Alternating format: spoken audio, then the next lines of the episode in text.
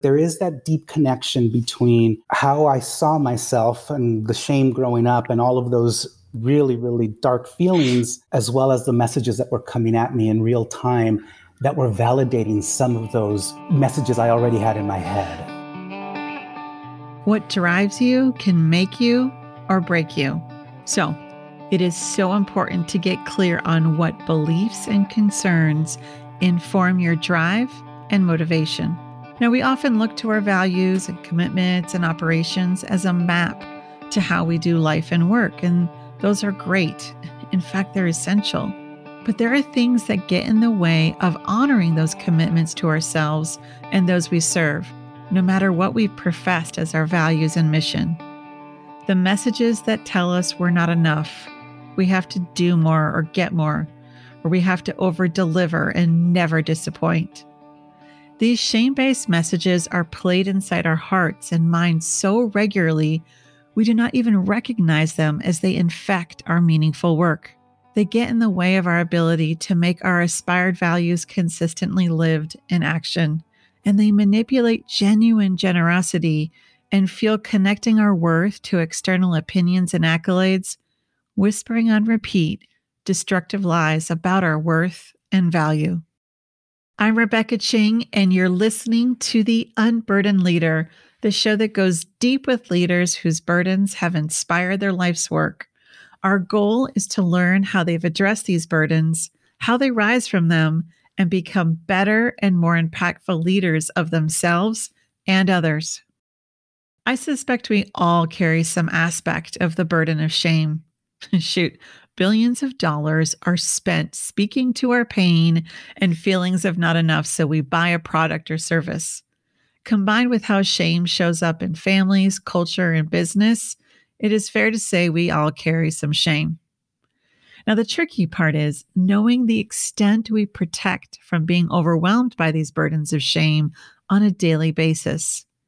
And I say this because shame is insidious, sneaky, and be- can become a powerful driving force in our lives if we don't get clear on what is driving us and why we're making the choices we do day in and day out. And I think this is especially hard because you have an intellectual understanding of shame. Now, Brene Brown defines shame as the intensely painful feeling or fear of not being worthy of love and belonging. So, this intellectual understanding of shame can fool you into thinking you have the awareness and tools to actually navigate it.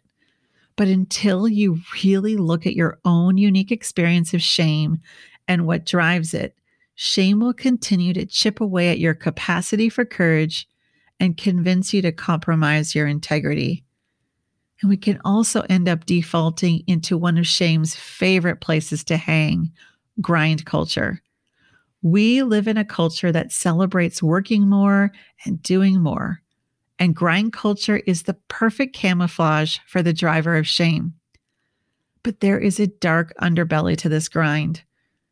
So instead of facing the parts of our story we fear shedding light on, we default to the grind of doing more, being more, having more as a means to hide the parts of ourselves shame has said we need to keep from the world.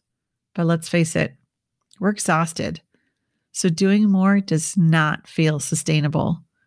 Once the numbing grind of hustling can't be kept up, we look for other ways to manage the messages of shame. Our worth and meaning then become conflated with ratings and reviews or the approval of others. Now, some of you may puff up and say you don't care about these things, but I suspect in those quiet places, they make everyone feel quite desperate. So, getting granular about what drives you and why can reveal some hard truths and important data that can help you lead yourself and others without dodging the messages of shame. And that is exactly what my guest today chose to do. After a very public fall, he was forced to look at how he ended up where he did and what needed tending. Ref Rodriguez is a social entrepreneur who has spent his career starting organizations and programs whose mission is to change the life trajectories of those most affected by educational, economic, and social injustice. He has served as a classroom teacher, school principal, administrator, university professor, and elected school board member. At the age of 27, he founded a charter middle school in his home community of Northeast LA. And he went on to co found a network of high performing charter schools serving low income first generation college going students in Los Angeles. And now he's currently working on a program to significantly improve the educational and life outcomes of Black and Latino males attending California's community colleges. Listen for how Ref identified the messages he was hearing from others and how they confirmed the not enough beliefs he was holding.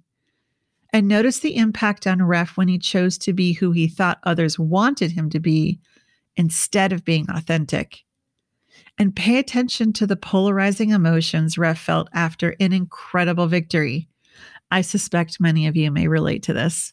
Now, please welcome Dr. Ref Rodriguez to the Unburdened Leader podcast. Ref, I am so glad you're here with me today.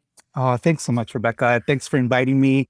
I always get so much from our conversation. So I hope that in this process, not only will I get something, but your listeners will also get something as well. I have no doubt that is going to happen. I, I, want to kick off just talking about your background. You have a background in social entrepreneurship with a special focus on supporting Black and Brown leaders in the education space, which, as you know, is dear to me because I'm married to a veteran high school teacher. Yes. And I'm curious what experiences from your childhood growing up in LA inspired your vision and then eventual decision to co found the charter school PUC, which is called Partnerships to Uplift Communities. Yeah, you know, it's it's about the story, right? It's about hmm. where we come from that leads us to the places where we end up. My parents are immigrants from Mexico. And so they settled in Los Angeles, brought three kids with them. I was the first one born in LA. And so LA is the place where my family found opportunity. Mm. Growing up, you know, typical Latinos, they didn't have trust of the public school system, not because they thought that it wasn't good or it was they didn't know it. They themselves were not educated. Uh, my parents have a sixth and an eighth grade education. So they went to where they knew the community and the fellowship, which was to the Catholic schools and the Catholic Church. At any rate, because they had to pay tuition to send us there, I always say that I lost my parents growing up so that we could get a good education. Um, you know, oh. they just worked. Um, you know, my mom worked was with us at home during the day, but we were at school, and then in the evening they would both get up around five o'clock and go to the uh, high rises in the city of Glendale and clean those offices uh, for, for other people. And it was all to get us ahead. At any rate, that left a big impression on me. This idea that mm. to get an education, to get an opportunity, to feel comfortable and confident in a community, you'd have to work two jobs and in some ways lose that kind of relationship with your parents. And that made a big impact on me. And I just really felt at the end of the day, kids, kids and parents shouldn't have to make that choice. That our public schools should be great places where people feel um, in a community where students have joyful learning experiences, on and on. Well, in LA, at the time that I was growing up professionally, we were on year round. Kids were getting bussed out. Kindergartners were getting bussed out from South Los Angeles to the Valley. So they're getting onto buses at 5.30 in the morning uh, to be able to go to uh, have a seat at a school. And so we started, and I co-founded uh, a charter school um, that eventually grew into what you mentioned, partnerships to with communities. At the end of the day, it was about serving the community that I lived in, that I grew up in, that I love so dearly, giving opportunities to families and young people. But it's really important that I think what set us apart was our strong belief that this was not about replacing the public school system, that it wasn't about um, competing with the public school system. It was about collaborating. It was about making the entire schools in the community better. And what I also believed, which is very, very controversial in the charter school movement, I believe that those schools, once they do that, should go away, right? Um, because there are anchor okay. schools in the community. Okay. Unpack that a little bit more. Say that again. Say that again, because I think that's um, very fascinating. Yeah. So the charter schools were really started to be labs of innovation to help the larger system get better. And so I firmly believe that that's what you're supposed to do. You're supposed to show that it can be done, and then collaborate with the system uh, to be able to do that. And then once the system gets better, the schools in the community, the charter schools should go away. That that they're no longer needed. The the reason why they were set to be was to innovate, incubate, and spread the ideas. And you know what we did at Puck, um, and what continues to be done there is that there are relationships, teachers to teachers, principals to principals in those communities to make sure that that's happening. And I will also share with you that in Northeast LA, where I started that first school and where I grew up and, and lived, two, we eventually started seven schools, and two of those seven have now closed um, because they're no longer needed. Because there's spaces in the community where young people can go and have choices uh, that are traditional public schools. So, if I'm hearing you correctly, this mindset of the charter schools is to call up and call in the existing school system to say, hey, here's a model. Because I actually remember a conversation you and I had maybe seven or eight years ago when you brought me in to work with your leaders at your schools.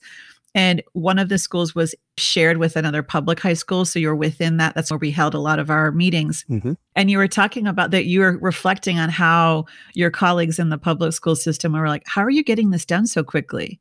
How are you able to allocate this? And you were you were telling them like, hey, I don't have to deal with A, B, or C. We can streamline this. There was less of a bureaucracy. Yeah. And they were taking that going, okay, here's a tangible vision, tangible plan that it's still a behemoth. I mean, LA is the second largest school district in the country, right? But I wrote that stuck out in my mm. head and i'm connecting the dots with your vision here of calling up and calling in and saying here's how we can do it versus like this is how it's always been done i like i want to like i get really punchy and stabby when i hear that so thank you thank you for sharing that that's i can see how that's controversial H- how did people respond when you would share your vision. I mean because i know there's such i mean again my husband works in the public school system and so i've been privy and having worked with your organization and and and other leaders in all different whether it's private school public charter all all the different innovations. There's this it's almost like it feels almost like our political party system. Is yes, like very sure. very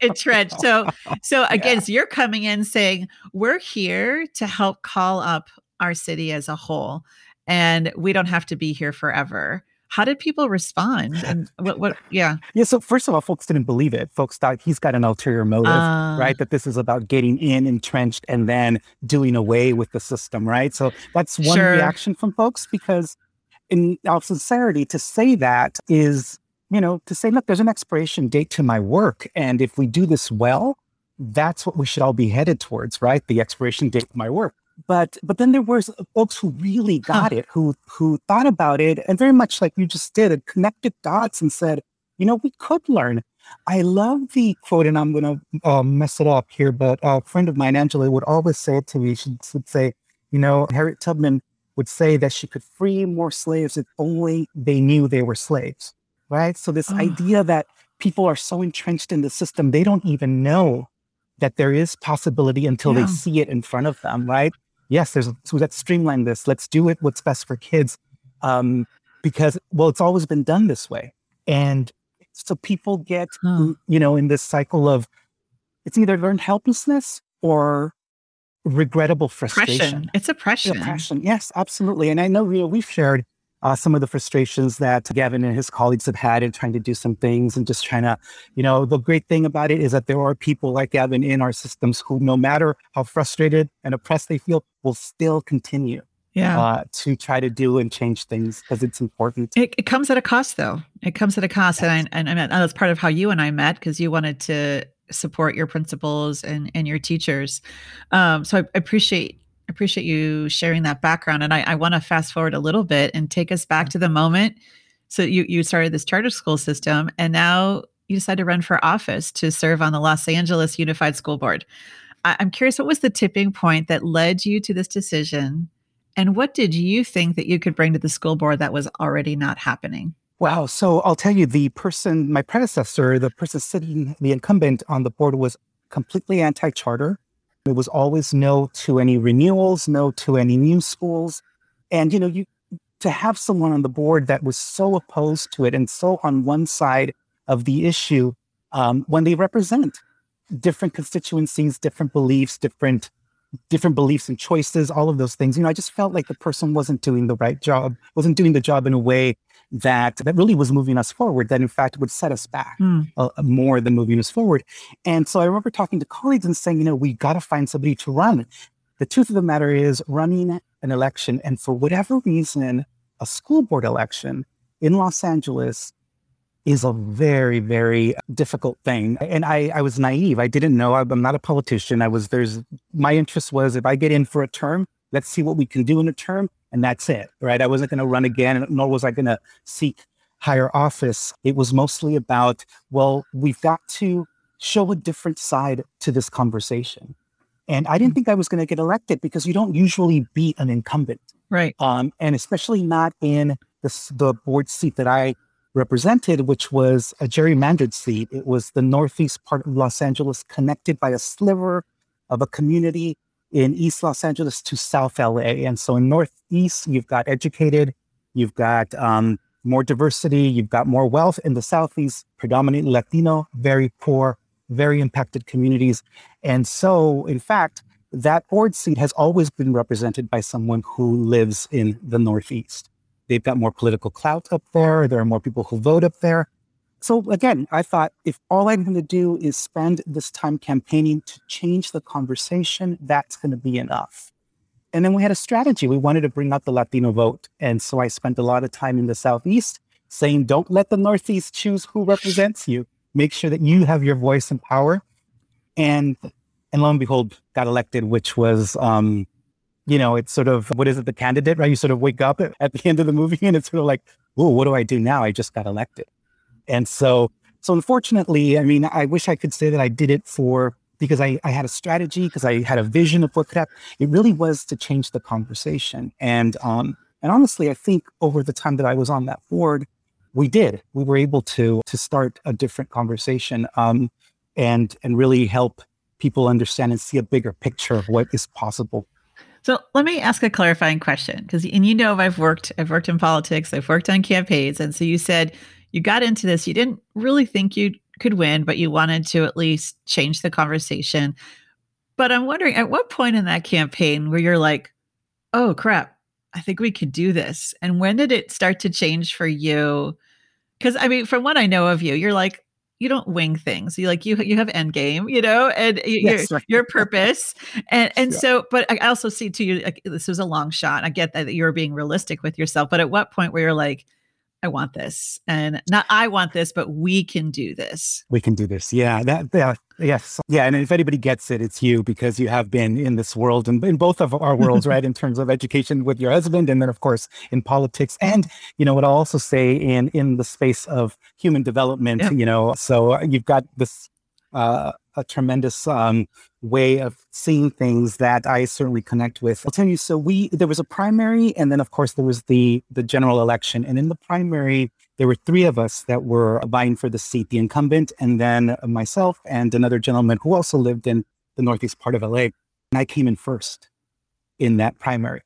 So we thought, okay, well, if at least I come in second, because we think the incumbent will come in first, he's got the support of the teachers union and he's been in the seat, then then you know we've got a shot um, to really figure things out. So it was around that time where we started to see that things were shifting a little bit. That yeah, you know, I think I might actually get in second here, and if we do, then let's give it a real gung ho. Gotcha. Um, at the at the general right, and then I came in first, and so then it was okay. So this is I see that there is light here and I see that I've got to be very serious about what it is that we're going to start to think about doing. Because if we get that seat, then we then we have an opportunity to really do some things. Just and this is probably a little nerdy, but a part of me wants to know, do you recall the percentage of people who voted in that district for that primary?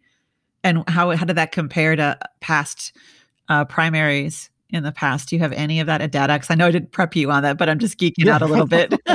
yeah, yeah. No, so I mean, I don't know the exact numbers, but it's a very low turnout election. Okay. That's for sure. Um, and I'm saying like if it was eight percent of the registered voters, it, that might be a lot. What we what did change and shift dr- dramatically is the composition of that eight percent. So there were so many more Latinos who voted in Southeast LA than ever before.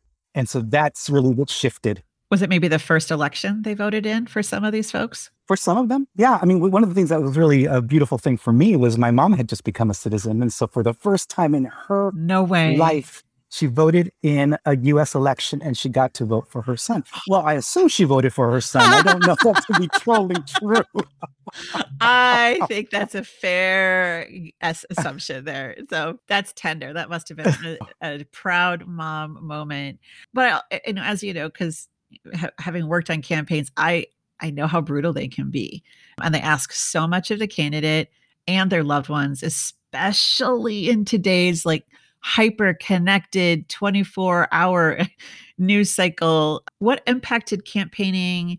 in in LA particularly I think on this big yeah. city where the you know there's just a lot of politics the stakes are high what what impact did that have on you and your community so so the other thing that that is uh, a point here as well on top of what you just said that they're that they're just brutal that there's a lot at stake that is that I was a charter proponent, that I came from the charter movement and I was facing up against someone who always voted no on charters. So immediately the story became the charters versus traditional public schools. And that was such a narrow, and, such a narrow aspect of what you wanted to bring to the table. Okay. Absolutely. And it was completely, and, you know, it served as a proxy. This election served as a proxy for what was going down in, in real life is that the, uh, the school district and some of its leadership felt the more charters come along, the less resources for the traditional public school, et cetera, et cetera. So even and, and then even during debates and other conversations I would have with the news media, they didn't care about my conversation around collaboration coming together. They wanted to sort of feed and fuel the fire on the polarization, right? And yeah. sort of asking me very targeted questions about my opponent and his stance on, you know, not approving any charters, et cetera. And so it, it really became a, like I said, a proxy war. And, and, you know, what's so sad about that is that it was all about resources and about the scarcity of resources and fighting for those crumbs rather than really talking about the education of young people, mm. the joyful learning, the support of our teachers, the um, leadership, you know, pipeline. It, it, that wasn't sexy. What was sexy was this combative situation. Also, there was tons, millions of dollars put into that election. So the, you know, Citizens United and all of that is a Citizens United? Yes, right. So there were outside spending both against me and for me. And so um, it, the, it, at that point, it was the, the most money that had ever come into a school board election in the nation.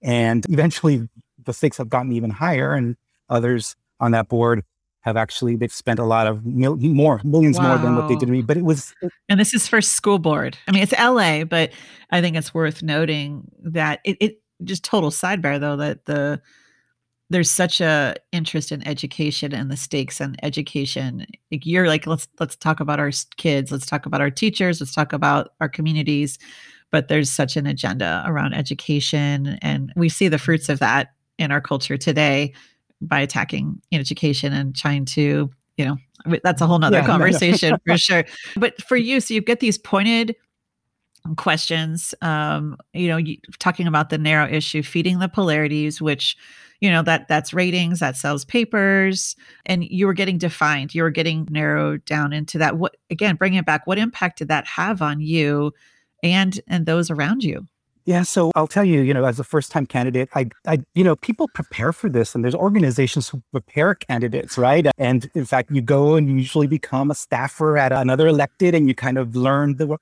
I knew none of that, and then I had no support. We had no real money, so we couldn't hire a legal team. The people that had that I had grown up with in the charter movement, I would maybe ask for advice. My colleagues couldn't talk to me because they were part of a 501c4 that was so there was sort of a wall, and it was a very lonely experience for one being mm-hmm. a one time candidate, first time candidate. My family and the community rallied for me. Part of the reason why we did win is we had people on the ground. My work and reputation for all of those years, uh, people went out and knocked on doors. God bless them, and and so forth. But I'll tell you, you know, first of all, what what you know about me and what the listeners should know is that because of of growing up with shame around my being gay and coming to terms with all of that and and growing up in a Catholic household as well as Catholic schools.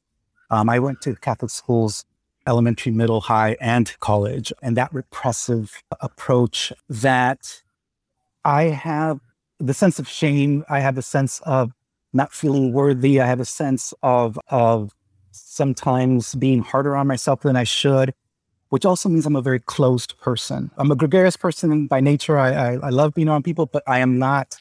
I'm a guarded person, and and I and people say things to me sometimes that really cut deep, which means that I need to feel and do something to overcome what that message sent to me was. So what I want to kind of start going down towards is a little bit about what happened because it ties into being that first candidate and being lonely, being alone and feeling lonely. Is that folks told me early on, look, you are not going to be considered serious unless you have X number of dollars in your coffers, unless people really donate to you. And I would make the calls, and people would be like, people that I knew have known for 10, 20 years would be like, well, I'm not sure that I could donate because I'm not really convinced about your candidacy. And I'm like, uh, first of all, no one is stepping up to do this. Secondly, you've known me for 20 years. You know what I can do. And now I still have to prove myself to you again. Wow. You know, it's so those, and, and as I mentioned to you before, hearing those messages, really, it's like, wow, I thought we had a professional and collegial friendship. And now you're telling me I got to prove myself again.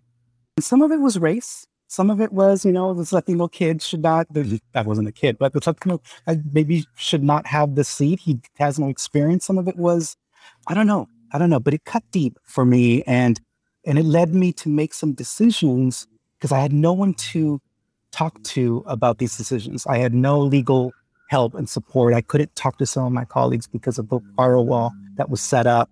And that led me down a road that eventually imploded, you know, um, for me. But but there is that deep connection between how I saw myself and the shame growing up and all of those really, really dark feelings, as well as the messages that were coming at me in real time that were validating some of those messages I already had in my head.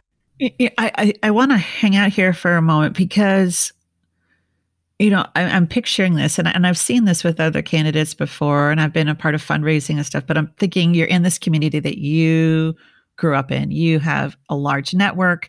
There was folks that you knew and had relationships, partnered with, collaborated with, you know, supported all that. And then when it came time for you to say, "Hey, I'm here, and now I'm inviting you to join me on this," that that sentence that you said of, "I still need to prove myself to you." all of a sudden, uh, you said in this shame that you were holding, it all came to the surface when folks are like, I, am not sure about your candidacy. It's not. It's not personal. I, I suspect it's not personal. You're great. I suspect they probably yes, said, absolutely. right? You're amazing. If this is just politics, this is just business. But for you, from what I know of you, is this is your heart, yeah. and you put it into it, and it is. And then people say, "Oh, you can't take it personally." which I call BS too. When you care about something, you're all in. So, were there any particular stories from your childhood as you were hearing this again from from people i'm assuming positions of power uh, money and power go hand in yes. hand and so as they were saying i'm not sure about you what what message what belief got really loud that maybe you had kept at bay for a while what came to the surface. Yeah so part of growing up and you know the other thing and I, I you're the person that i wanted to sit and talk with about this. It is an important thing to put out into the world. I think there are lessons here that that should be learned and and certainly for me to talk about it is is an important part of my healing process but i've never talked about this publicly before. This is the first time and it's now been you know four years three years four years actually since things got um, really chaotic in my life. But uh, to answer your question, the um, you know growing up, knowing there was something different about me that I could not share in my world, and repressing that, what I did growing up is I became, rather than being my authentic self, I became someone else. I became the best student. Mm. I became the most liked friend. I became the most helpful person. I worked since I was 14 so that my parents wouldn't have to pay my high school tuition. So I didn't ask my parents for money. And that's not a, a, untypical of, uh, of working class Latinos. I became something I wasn't so that I could, so that I could get the, the love from the outside world because I felt for so long that they wouldn't love me if they knew this deep secret. And so when someone was saying to me, you know, we need you to prove yourself again, it went right back to that, to that here I am showing up authentically to this process, to this, to this point of, of this campaign. And what you want me to do is be someone else yeah. exactly the same message again. No, I just wanted to clarify too. Brought you back. Is this is? Tell me if I'm connecting these dots correctly to those times where you hadn't come out uh, that you were gay. You're going to Catholic schools in a family that there just there were a lot of a lot of rules, a lot of shoulds, and so you. I'm sensing that you're the island of ref mm. and ref mm. alone started early, and you got off that island. It sounds like for a while as you came out, came into your own, started really just le- leaning into all of you. Yeah. And then when you showed up as all of you and then asked for support, it was like all of that just came back up. And I'm just, I'm feeling that even in my own heart right mm now. I suspect a lot of people listening are going to resonate with that. So, with that said, then what did the campaign trail teach you about yourself? Uh, so one, it, it immediately taught me that I could go back very quickly into that guarded island, sure. right? Which which I, you know, had fought so much to get away from. And I had learned over time that as I was coming, I had wonderful coming out stories.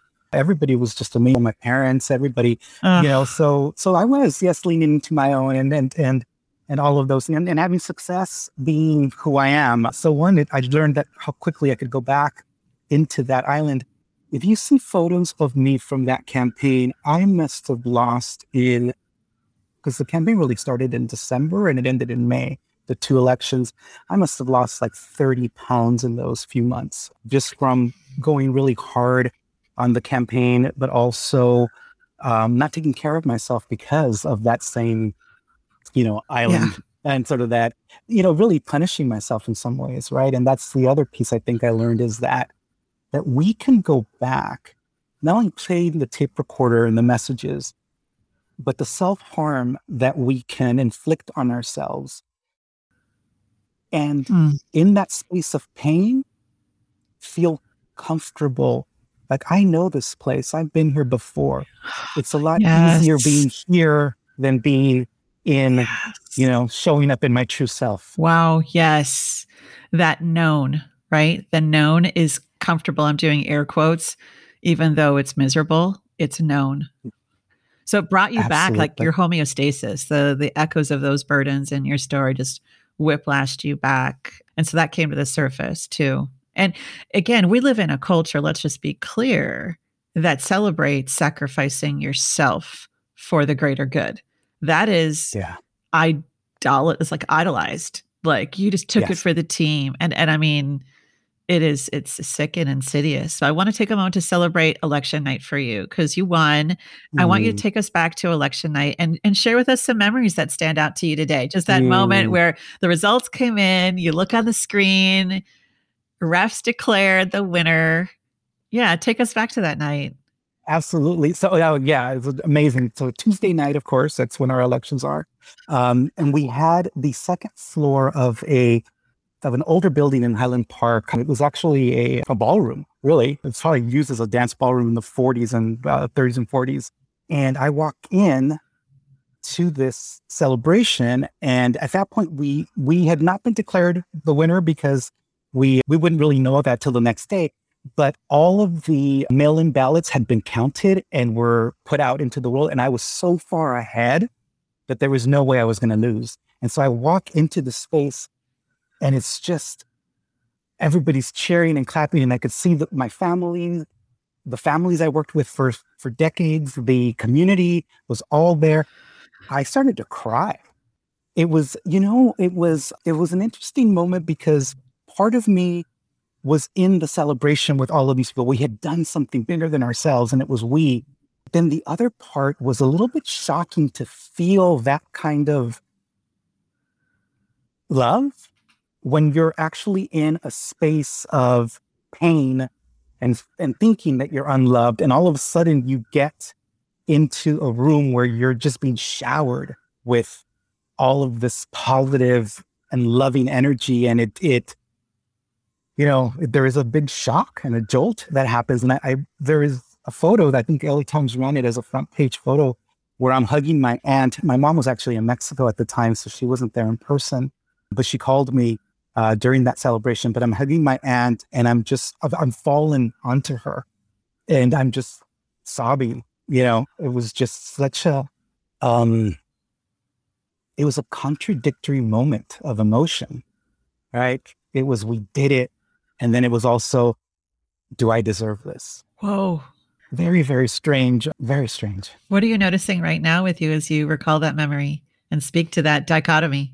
I, so yeah, it's, I, I could feel it. I feel goosebumps actually. I feel again that, that energy coming towards me. But then I also know what real pain I was in at that time as well. Yeah. And so there, so I, I'm feeling a little bit of both of that now. Yeah, it's it's a bittersweet uh, moment for sure. And and I I think a lot of people can relate to. I know I can too. Of the world sees one thing, and on the inside is a completely different thing, and that almost, at least for me, I know has pushed me even deeper loneliness and mm. feeling like more distance because even though like again and you're in this extreme like adulation celebration because i mean there was a very grassroots community effort yes. that you organized and people who care about you care about kids and they were so they were happy. This was a victory. And it was a victory not just a win but it was a win for a community that has been so underrepresented. And so there, there, there was a lot of victories that night. But yeah. i appreciate just and to give acknowledge those parts that that's you know we're holding that pain for you. And that like if you do you really know? And i think it's amazing too we could still get the thing that we want and we get there and there's still that where shame lingers says do you deserve this? Who do you think you are are you good enough and there's it's like until you go right to that shame nothing no matter what external accolades you get shame hangs on. It's insidious. It's relentless. so, so I, I do want to I, I want to shift the conversation to a, a, tender, more of a tender and uh, and a very vulnerable and and public face down moment. So, you said so. I think it was a little over three years ago when it officially happened that in the middle of serving your term on the LA School Board, but you also two months into becoming president of the board. Just want to note that you resigned after pleading guilty to a felony count of conspiracy, right? And this yeah. was, like I said, a very public face down. It's one thing to have it in our own lives, but you know, you had reporters and your community circling around. And I, I'd love for you to take us back to that moment as you were navigating this very public reckoning. Yeah. So also to clarify, I want to make sure folks know because it ties back to sure. a little bit about what I talked about before, feeling alone, not having having to prove myself, right? And hearing from folks, you've got to have um, X number of dollars for people to really support you, take you seriously. Um, so I made a huge mistake that, you know, when I asked family members to give me contributions that that I paid for. It was my money, um, you know, so that is considered money laundering and that is uh, considered a conspiracy when you get people uh, to do this. And so um, the felony, funnily enough, is conspiracy to commit a misdemeanor because to to launder money into a campaign is a misdemeanor. But what became a felony was that I was being ch- charged with with that conspiracy. And what also needs to be known is that um, the district attorney's office didn't want to ask me to step down from the board, but they wanted me off the board. And the way that to do that was to charge me with a felony. What was so confusing is that I went to a lawyer immediately after we kind of figured out this was wrong, a political lawyer. And the political lawyer said to me, go to the city ethics commission, tell them what happened. They're, you know, your career is over. You're not going to get elected ever again, but you've gotten elected. So you're actually, this was even before I got elected, but you're doing well. And if you get elected, you'll have a term to do something good. But if you tell them everything, then they're going to come be more lenient on you. We do this stuff all the time. This happens all the time. It's unusual that it's a candidate putting in his own money. Mostly it's big businesses or, you know, developers. They're trying to get city council members elected.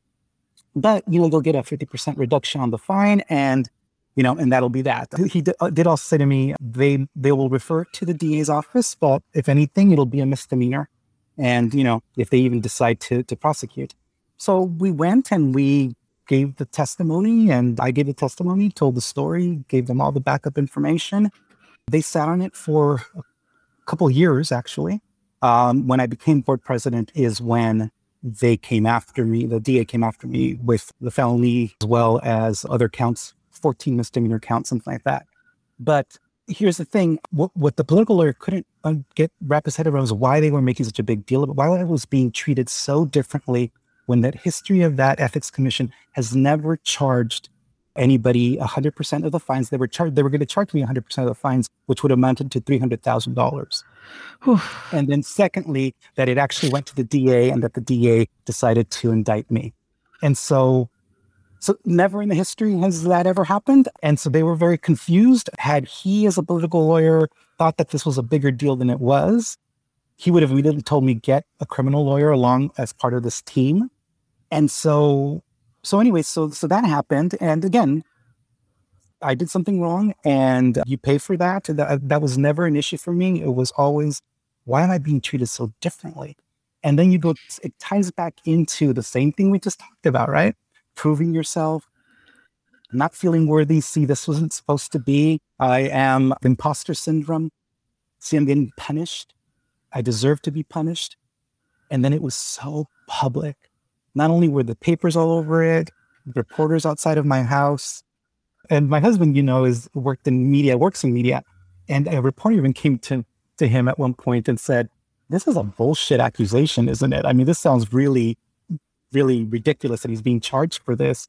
People couldn't wrap their head around why this was being made such a big deal.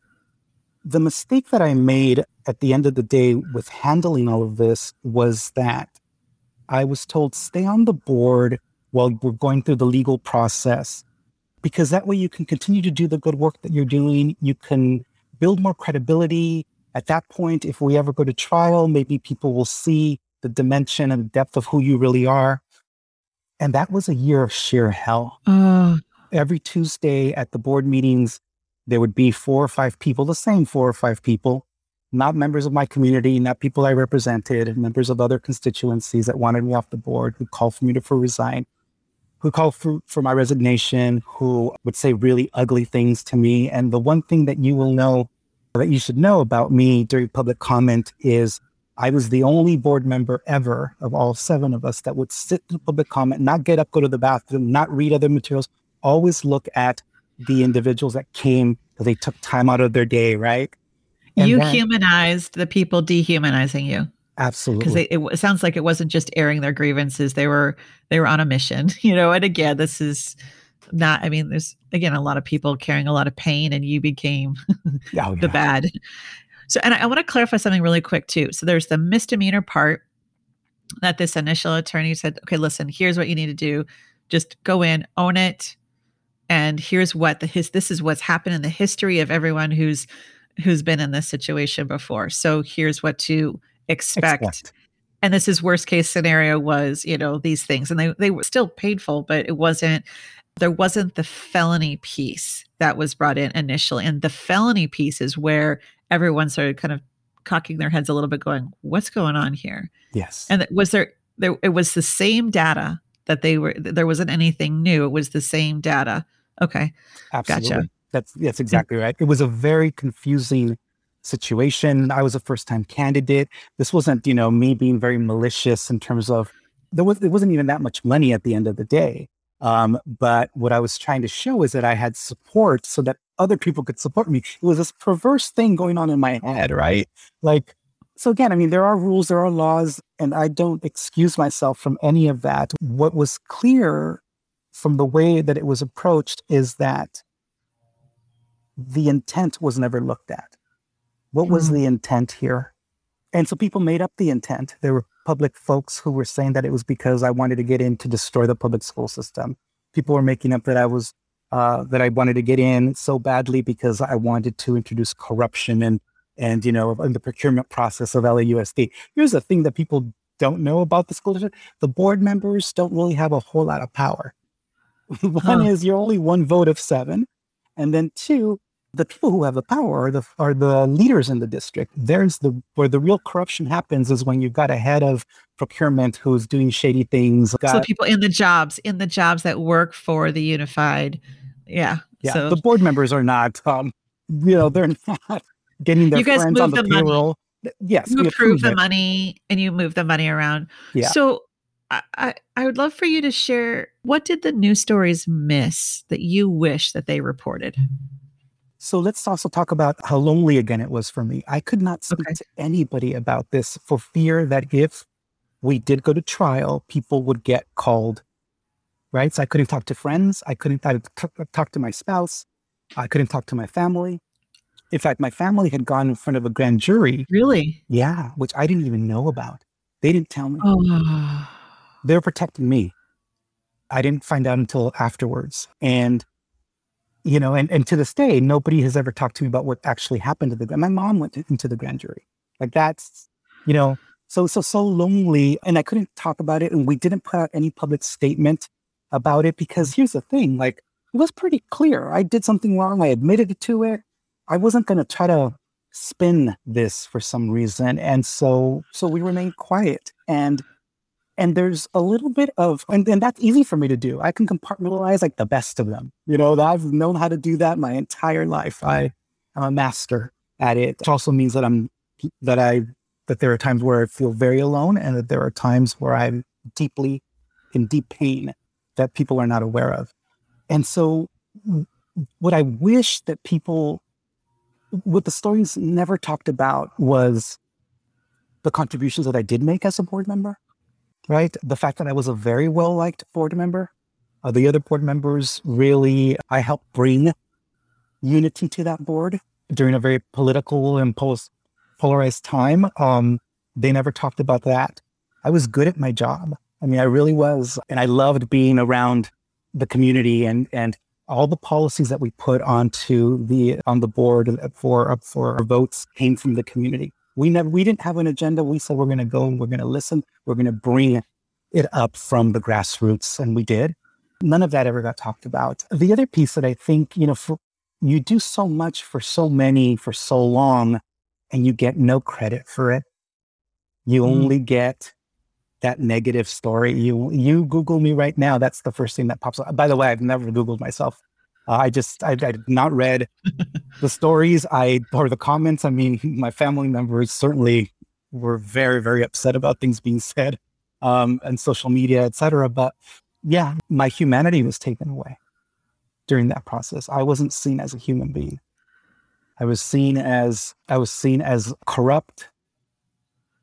I mean, I didn't do anything in office, right? I mean, a lot of the folks that get into trouble is because they're using their office to get some benefit and gain. This all happened before I got elected. Had the district attorney told me when I got elected, hey, we know this stuff, you already admitted to it, don't take the seat, I would have been, yes, no problem. Peace out. Peace out. I'm done. They didn't. They didn't, they did never, they didn't. It was until I became board president that, oh, he's getting too big for his britches. We better bring him down, right? Yeah, I, I think at the end of the day, that part was missed. It's the, that I am a human being. I have a family that loves and cares for me deeply, but that gets hurt when their loved one is being attacked. That I am somebody's son, that I'm somebody's husband, right? Somebody's brother.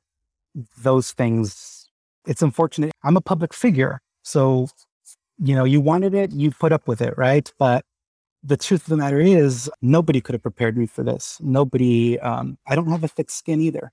Uh, I wish that I wish that I had.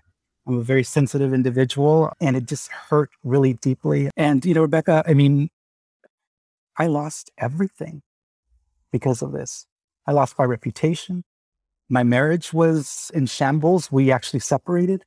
We sold our home to pay for legal fees. I distanced myself from my family because I was so ashamed.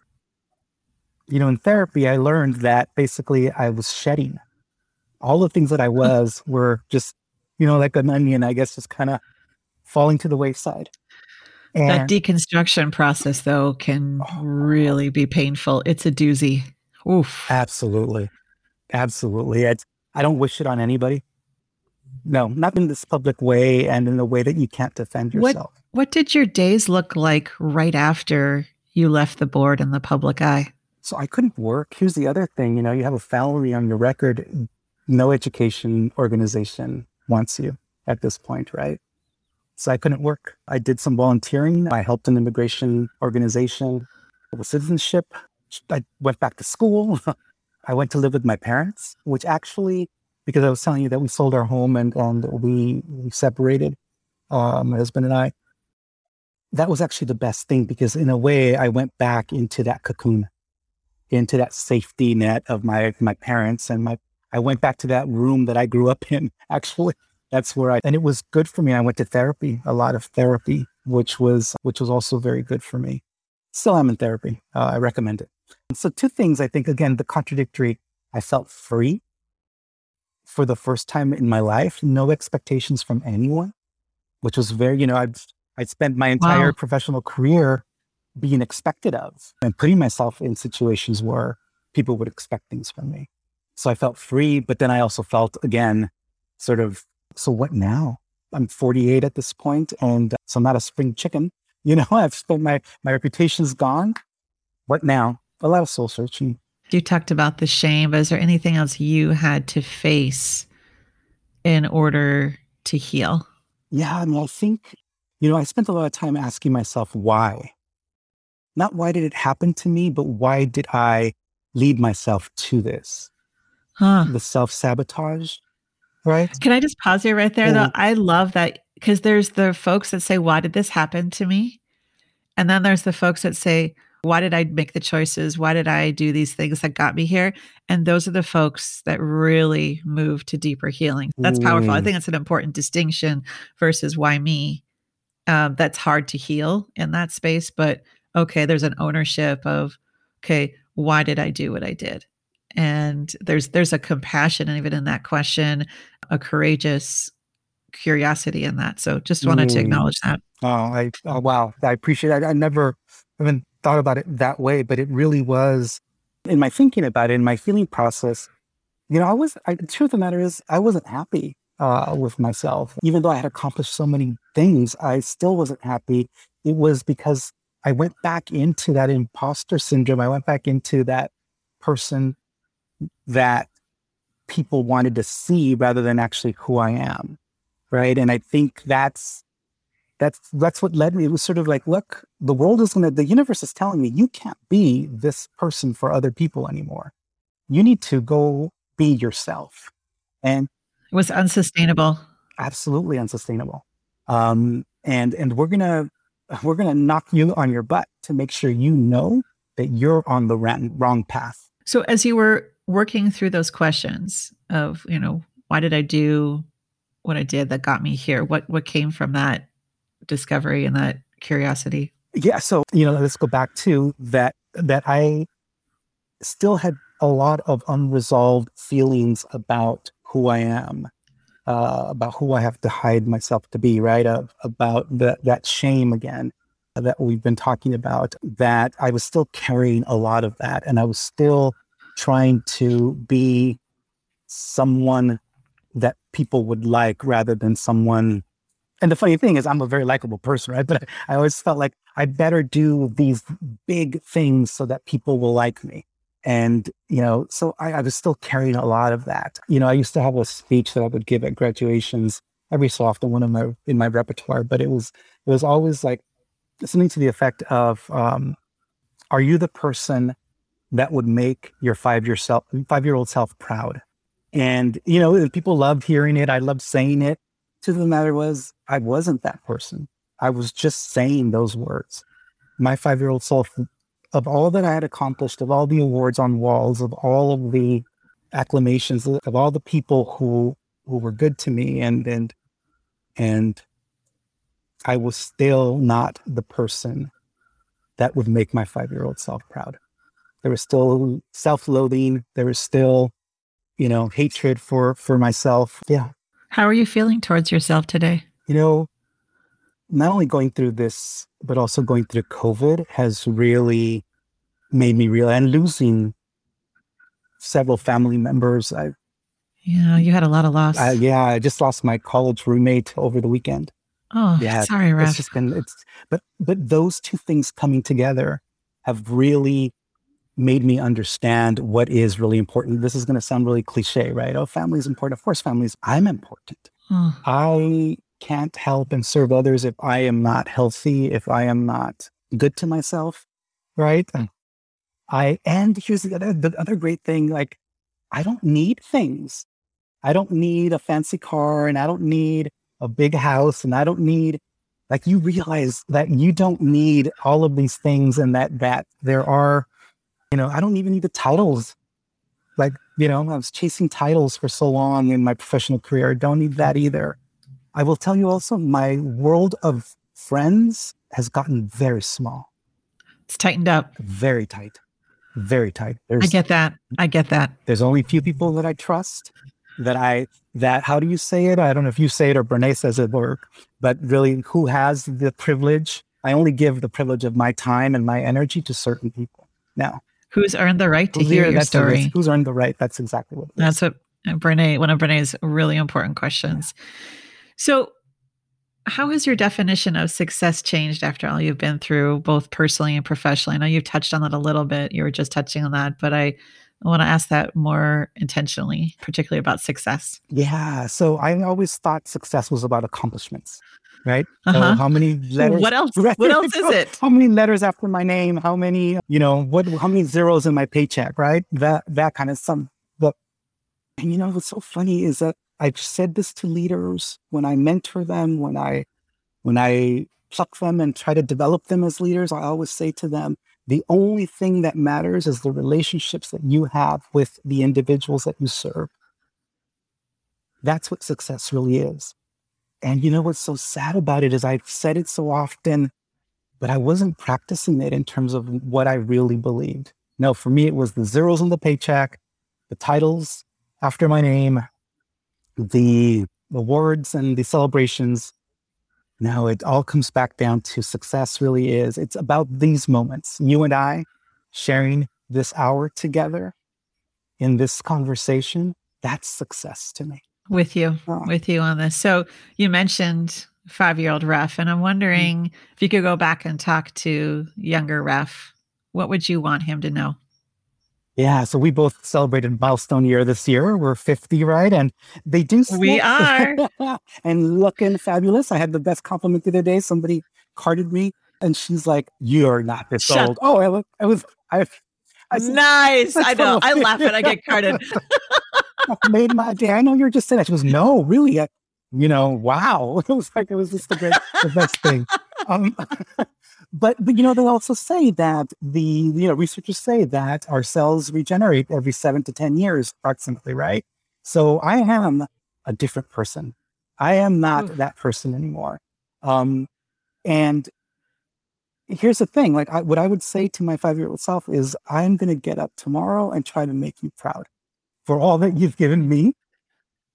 You know, for the joy that that he brought to others, I want to make him proud. And and you know what? Five year old ref, you don't have baggage anymore. The bags are gone. Um, you know, it's it's a process. I don't I'm not saying that every day I'm perfect at it, but I am intentional about it. And I I don't feel the weight of the world on my shoulders anymore. No, I yeah, I, I would tell that five year old person, that five year old little little man, I would say, don't take on others others pain others you, because in doing so you are losing yourself. You know um, oh my gosh. Taking on other people's pain causes us to lose ourselves. Yeah. I'm just sitting with that deep truth there.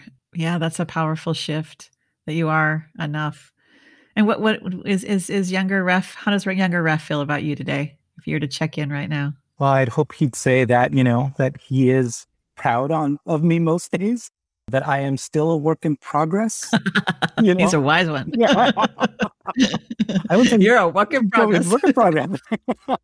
You know, my nieces said this to me, you know, a couple of them as I was going through some really dark time years ago, and I would text one of them just to kind of, you know, just check in and and they would always remind me, you've done so much for so many. Now do something for yourself. Is, do, are you getting pushback on that? Because everyone's used to ref doing for everyone else. And then you're like, no, you set bound you're setting boundaries, boundaries. you're i'm assuming that's the case because if you're shifting that and you're setting boundaries you're not hustling you're not overly accessible I, yeah yeah that's yes that's i'm i'm at a job i won't tell you uh, publicly what job i'm doing currently but um we can talk about that offline but i'm in a job where i'm good at what i'm doing where people appreciate me where they don't know my background or reputation they just they get the ref who shows up, not the expectation of the ref who did all those things. And that to me is so liberating uh, and fun. I'm having fun. So you're having fun, and you mentioned we both just like our birthdays are days That's apart, so we're exactly like almost right. literally almost exactly the same age. But you know, and so you're talking about some of this beautiful tenderness. Are there any other parts that still feel tender or hold fears about being loved and being enough? That's why five year old ref says I'm a work in progress because got it. There, you know, and I think this is the, the life lesson that, right? It's sort of like pain, isolation, lack of self worth. Those are feelings and places that I know well and can get back to very quickly. And so I need to every day, that's the work in progress, stay away from that. Got it. Keeping a short list of just that homeostasis, that pull to go back to that. And we live in a world that there's billions of dollars spent on those messages for us to believe we're not enough. So it's hard in Western culture too. And you're in LA too. So I appreciate you saying that. So what are you comfortable about sharing what you're working on today and, and what surprises you about this current path you're on? Yeah, yeah. So so I, I will just share that I am incubating a project that is focused on Black and Latino males in community college. So staying true to to the work that I love and the the people that I that I have served, you know, Black and Latino males um, do the worst in higher education. They spend years in community college and do not get out with certification or job prospects. So, you know, interrupting the school to prison pipeline is part of this work. Uh, so I'm actually, I've been incubating it for the last year and a half. We're hoping to launch in the spring of 22. And I may do it with my current employer as a project within the work that I'm doing, or I may decide, you know, the social entrepreneur in me, right? I may decide to start a new organization that focuses its work here. Yeah, you, you can't shake that, Ref. That's a part of your DNA. no, it's like, that is my DNA. Yeah, are there any any surprises about this current path that you're on? You know, I, I thought for a while, especially immediately, that I wanted to get away from all of this, get away from education, get away from service, get, away. you know, like put me in a for-profit organization so that I can, you know, be part of the um of the grind, right? No. My heart and my leanings and inclinations are, you know, Girl Scouts say it, the best. Leave it better than you found it. Yeah. That's my charge in life. It's our charge in life. so saying all that, is this how you thought your life would turn out? No. But the truth of the matter is it all happens for a reason. And I have enough of uh, distance from it now that I see that it was a very good thing. Yeah, because God knows where I would be if, I mean, yeah, I, I, would be. God knows if things had worked out differently. I was good at this job. Somebody might say to me, "Go run for state senate or assembly." I'd say, "Okay," and then you know, and I'd be truly unhappy, truly, truly unhappy, with the biggest smile and the biggest laugh, faking it every day. I'm glad I'm not there. You're not faking it every day, any day anymore, every day anymore. No. How's that feel? New. it feels really new, different, uncomfortable, uncomfortable at times. I'm not going to say it's easy, but it's the right thing. It's the absolute right thing to do. Ref, I hope that you come back when you can publicly share all the juicy good things that you're working on and tell us what you're learning not only about your meaningful work but about yourself.